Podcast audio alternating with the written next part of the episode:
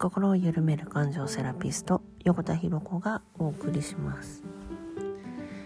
えー、今日ですねちょっと面白い発見が自分の中にあったので、えー、ブログにしようかなと思ったんですがえー、っとまあちょっと音声で撮ろうかなと思って喋ります。えっ、とですねうんとまあこの急、うん、この新型コロナのね、えー、まあ、パンデミック騒ぎでですね、えー、我が家も中学生の息子がいるので、えー、休校措置を、え3月の、えからねあ、まあ、1ヶ月ほどですね家にいる状態が続いておりました。でまあうんとねなんかストレスたまるのかなと、まあ、反抗期真っ只中なのでと思っていたんですがなんか割と私もなんかこう、まあ、イライラしたら自分と向き合えばいいやとかね。なんかそんな中にいたので割となんかこう穏やかに、えー、過ごせていたのとまあなんかふと思ってねなんかこんなになんかぴったり一緒に過ごすことって実はあの私長男をえっ、ー、と何歳の時だっけな。もう1歳になってすぐかな。に私車の免許を取りに行ったので、えー、そこでの託児室ねまあ1ヶ月半ぐらいかな。あの通ってる時には集中して通ってる時に託児室を利用していたのでまあ、その後もすぐに託児室付きの、えー、お仕事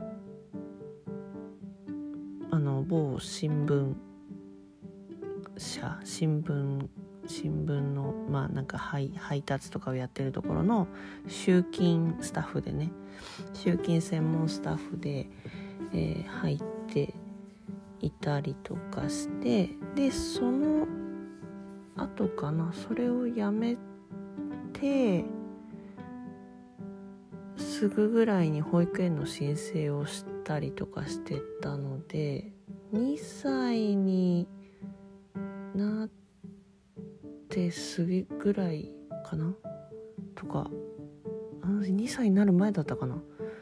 にあの保育園にねもう預けていたのでえー、ぴったり一緒にいたのってもう1歳以降初めてなんですよね。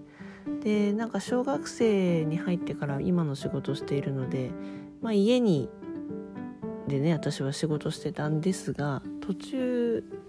ねやっぱなんか息子もうちの母親のところにこう泊まりに行ったりとかをしていたりとかもあったのでそれが結構夏休みって長期でね1週間とか泊まり行ったりとかもあったのでなんか丸々1ヶ月一緒にいるっていうのってなんかおそらくものすごく13年ぶり14年ぶりとか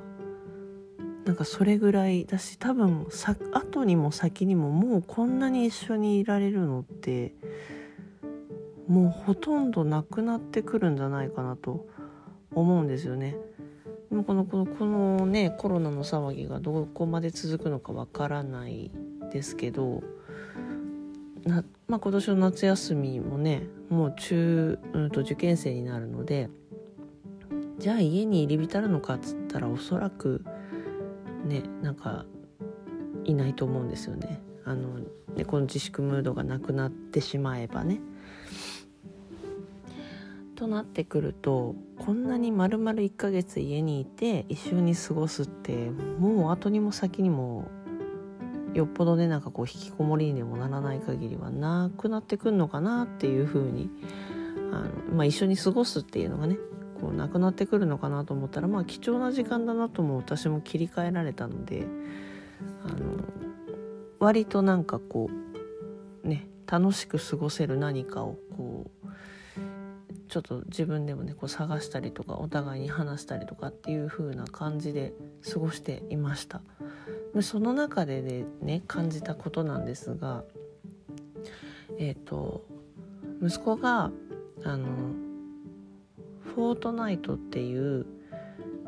ゲームをねやってるわけですよ。でそれと最近出た「動物の森」をねもう今買いに出なくてもネットでねお家にいたって買い物ができてしまう時代なので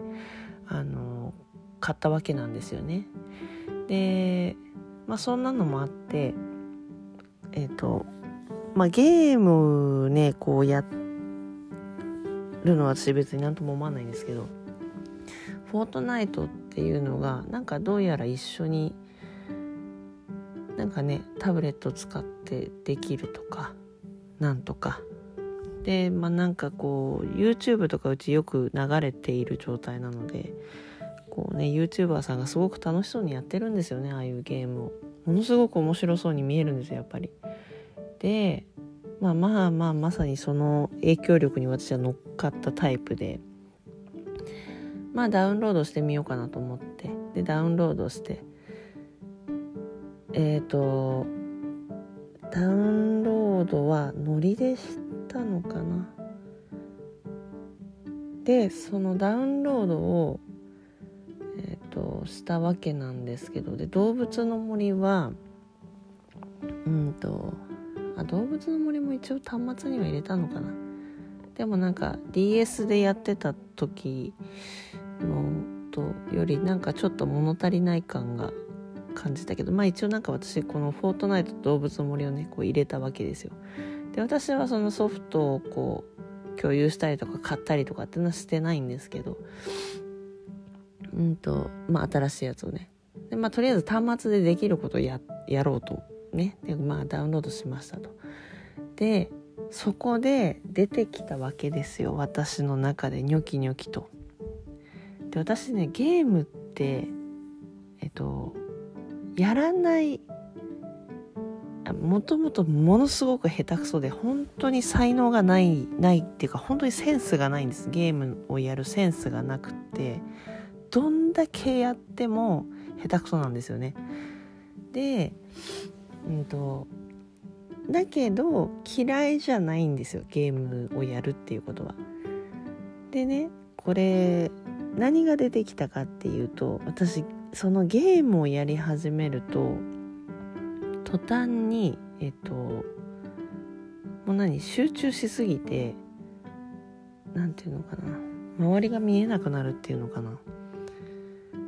まあなんなら何て言うのかな。本当にこう家のこととかも放棄したくなっちゃうぐらいぐっと入ってしまうんですよね。っていうかまあ正確にはと思い込んでいたってことに気がついたわけなんですけど。でうんとついまあなんか息子から「母ちゃんやるんだ」みたいなこと言われてまあ後でやろうかな家のこと一通りやったらやろうかなみたいなことからスタートしてたんですけどその翌日に割と一日フリーで空いてた時に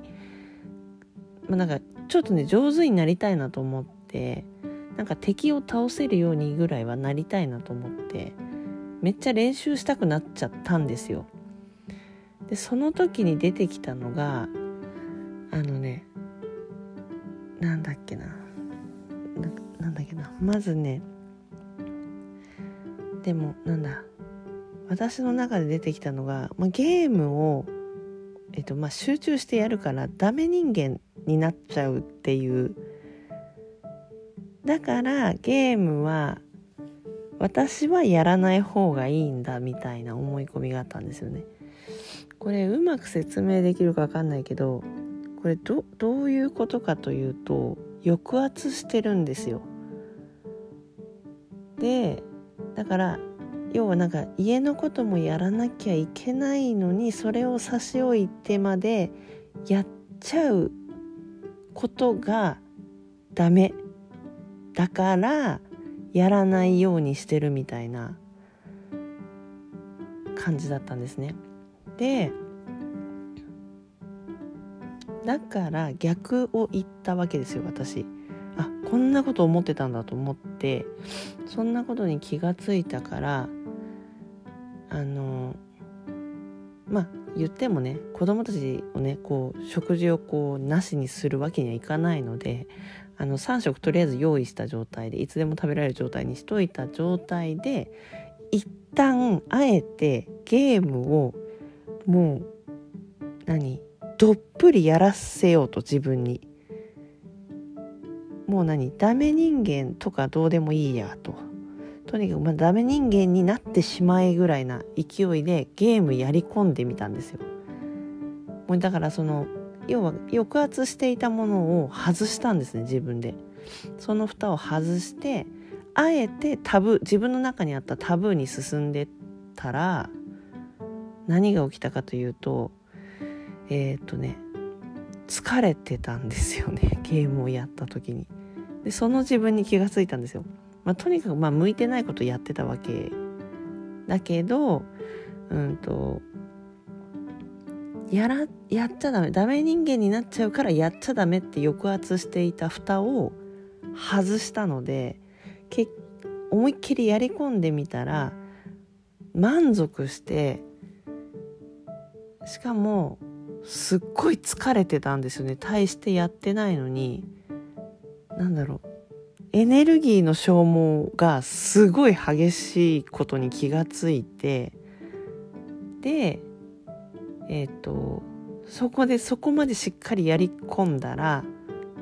言ってもねやり込んだっつってもものの1時間ぐらいだったかな。1時間でねエネルギー切れ起こしたんですよ私。超集中したら。で要はまあそこで、まあ、1時間で気がついてあもうこのフォートフォートナイトは私の中ではみんなでこう、まあ、あれって4人4人かなとかでできる4人まで一緒にできるわけなんですけどチーム組んでできるわけなんですけどなんかそういうふうに集まった時とか、まあ、オンラインとかででもねできるのでなんかこう息子とやろうよみたいになった時とか、まあ、オンライン上で一緒にやろうよみたいになった時になんかみんなでワイワイするようになんかやればいいかなぐらいになったんですよね。でなんかそれで腑に落ちたらその そこまでやり込んでそれが分かったらゲームに全く触らなくなるというね。まで気づいたものがあやっぱり抑圧って良くないんだなと思ってだからなんかその抑圧したまんまでこれやっちゃダメだっていう罪悪感を抱えたまんまでやるとやります。でこれっておそらくね依存症の形がこれなんじゃないかと思ってるんですよね。罪悪感やっちゃいけないっていう罪悪感をどこかに抱えているなんかこれをやっている自分はダメな自分っていうなんかどこか罪悪感を無意識的に無意識ですよ。無意識的に抱えているからハマっていっちゃう人もいるんじゃないかなと思って、まあ、ただ好きなら好きでいいいいわけなんですけどそうじゃなくってやめたいのにやめられないとか言ってるのってこれもう罪悪感から来てるんじゃないかなと思って。でも結局その一旦タブーを思い切っていいやって開き直ってやり込んでみたらめっちゃ怖いと思うけどその先にあれって気が付くものもあると思うんですよね。そう罪悪感って人間すごい割と抱えて生きてる生き物なのでそう罪悪感の話もう一個ね子供のことでもちょっとしようと思ってたんですけどこのねゲームのことで気がついてたんですよ。なんかゲームをしてしすると家事すらも手がつけられないぐらい私は集中しちゃうからゲームはやらない方がいいやっちゃダメっていう風なやることへの罪悪感を持っていたから本当にやりだすと止まらなくなるんですよね。でもあもういいやと思ってもうダメ人間になるつもりぐらいでもう仕事ももういいからとにかくやろうみたいなぐらいタブーに進んだんですよね。そしたらあれって気がついてなんか疲れ方が爽快な疲れ方じゃなかったんですよね。消耗した疲れ方なんだろうもうなんか嫌な疲れ方だったんですよねその疲れ方が。あ私には合ってないんだなってことに気がついて私の体に合ってないんだなってことに気がついてこれはもう心地よさじゃない楽しさじゃないいや違うな。楽しさ楽しさはあるかもしれないけど何ていうのかな体の心地よさじゃないなってことに気がついてででまああ抑圧しちゃいけないんだなってことに気がついたっていうかねそこまで進んでいったわけなんですけど。で結局なんか抑圧することってあの逆に進んでいくなって抑圧すればするほどあのやめられなくなったりとかもあるし気づけないこともあるだろうからなんかやっぱり抑圧って人間良くないんだなって思いまして。今日はちょっとなんかこれを記事にするブログのね記事に書こうと思ったんですけど音声に取りました。だからねなんか自分が後ろめたさを感じて何かやっているものがあるとするんだったらまあ一旦開き直ってやってみるのも手なんじゃないかなと思います。やり込んでみるっていうね。でまそれを進んでその本当にやっていいかどうかわからなくて不安だっていうんだったら私のとこにあのね相談を相談してくれればと思います。またねちょっとねあの私えっ、ー、と昨日かな。えっ、ー、とえー、ちょっと新たな試みで、え、オンラインのリフレクソロジーレッスンみたいなものをね、え、このまあますますねこの自粛モードの中でねサロンの在り方ってものを考えなきゃいけないなと思ったので、えー、オンラインでできるリフレクソロジーレッスンみたいなものをね、えー、スタートさせました。で、えー、回数券を持っている方は回数券を使って、え利用することができます。で通常時の予約だと回数券1枚につき1回なんですけどオンラインの時には回数券1枚につき2回消費できる2回使えるっていう風にね。まあなんかちょっと新たな試みなので、えー、まあちょっと調整しながらではあるんですけど。でそれをこう、えー、ちょっと今ね出したんですけどオンラインでできることっていうのを、まあ、サロンとしてもやっぱり増やしたいなと思った時に、えー、まあなんか相談スペースがねちょっと欲しいっていう風な声も実は上がったので、えー、まあ近々中にそれも出せたらなと思いまして、えまあねそれはまたブログで案内できたらなと思っています。というわけでですね、まあ、何かね抑圧しながら何かやっているとかね後ろめたさの中で何かやっているものがあるとするんだったら一旦その蓋外して思いっきり開き直ってやり込むっていうのもね一つの手ですよという。であのそれが自分にとって合ってるのか合っていないのかとかねあのはっきり分かるものになるしもしかしたらそれが仕事につながっちゃう場合もあったりするかもしれないので、ね、なのであのなぜ抑圧してんのかっていうところなわけですよ。で大体抑圧してることの理由って罪悪感だと思うので。というわけでですねまあ私がこうゲームの中からね気づいたちょっと面白い自分の抑圧感情のお話でしたはい。それでは聞いていただきありがとうございます。